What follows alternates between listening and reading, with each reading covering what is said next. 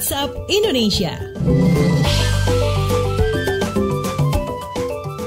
Waktunya kita keliling Indonesia di WhatsApp Indonesia. Kita mulai dari Jawa Timur. Peningkatan kasus positif COVID-19 di Jawa Timur diduga akibat mudik. Selengkapnya dilaporkan reporter KBR Wahyu Setiawan.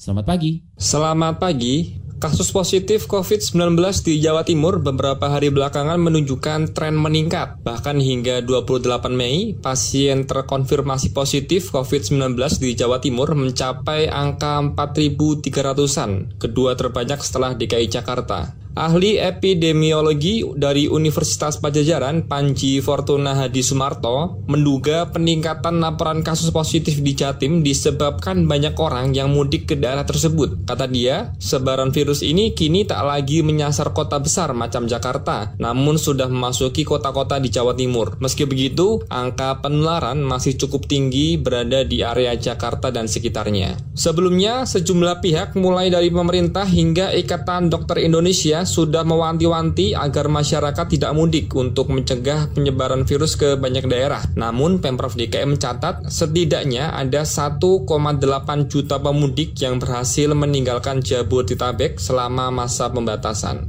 Demikian saya Wahyu Setiawan melaporkan untuk KBR. Selanjutnya menuju Semarang, Jawa Tengah, pasca lebaran Pemprov Jateng lakukan rapid test massal. Lebih lanjut kita simak kontributor KBR ada Aninda Putri. Selamat pagi. Ya, baik selamat pagi. Gubernur Jawa Tengah Ganjar Pranowo memerintahkan Bupati Wali Kota melakukan rapid test massal di seluruh wilayah Jawa Tengah pasca Hari Raya Idul Fitri. Ia mengatakan, rapid test massal akan menyasar pusat-pusat keramaian yang diduga menjadi epicentrum dan transmisi lokal. Menurut Ganjar, rapid test massal harus segera dilakukan lantaran untuk melihat perkembangan pasca lebaran kemarin, serta dirinya mendapat laporan data dari Universitas Indonesia yang menyebutkan bahwa pergerakan masyarakat Jawa Tengah versi Google sangatlah tinggi. Dari data yang dihimpun oleh KBR, Pemprov Jateng telah mendistribusikan lebih dari 30.000 rapid test ke seluruh kabupaten kota yang terbagi dalam dua tahap, yakni tahap pertama jumlah rapid test yang terdistribusi sebanyak lebih dari 27.000 dan tahap kedua sejumlah lebih dari 11.000. Demikian saya India Putri melaporkan untuk KBR dari Semarang. Masih dari Jawa Tengah, kita mampir Solo. Pemkot Solo menyoroti anak-anak yang terpapar COVID-19.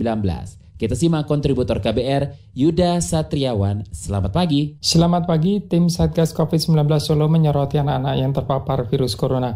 Juru bicara Satgas COVID-19 Solo Ahyani mengatakan, selama pemberlakuan KLB Corona sejak Maret lalu, empat anak di Solo terkonfirm positif dan 10 anak lainnya dalam status PDP. Menurut Ahyani, Pemkot Solo menaruh perhatian khusus pada fenomena ini. Lebih lanjut, Ahyani mengungkapkan melarang anak keluyuran ke luar rumah di masa pandemi ini. Ahyani meminta orang tua lebih ketat menjaga anak-anak agar tetap di rumah saja mengikuti kegiatan sekolah secara online. Jika terpaksa anak keluar rumah, wajib memakai masker dan didampingi orang tua. Empat anak positif corona di Solo berusia satu tahun, dua tahun, dan dua anak lainnya usia di bawah 10 tahun. Sedangkan anak berstatus PDP dalam tiga hari ini bertambah tiga anak yaitu berusia 2 tahun, satu tahun 7 bulan, dan satu tahun 2 bulan. Jumlah total anak yang berstatus PDP sekitar 10 anak, satu di antaranya meninggal dunia di usia 6 tahun, dan sebagian lainnya sudah dinyatakan sembuh. Demikian saya Yuda Satriawan melaporkan untuk KBR.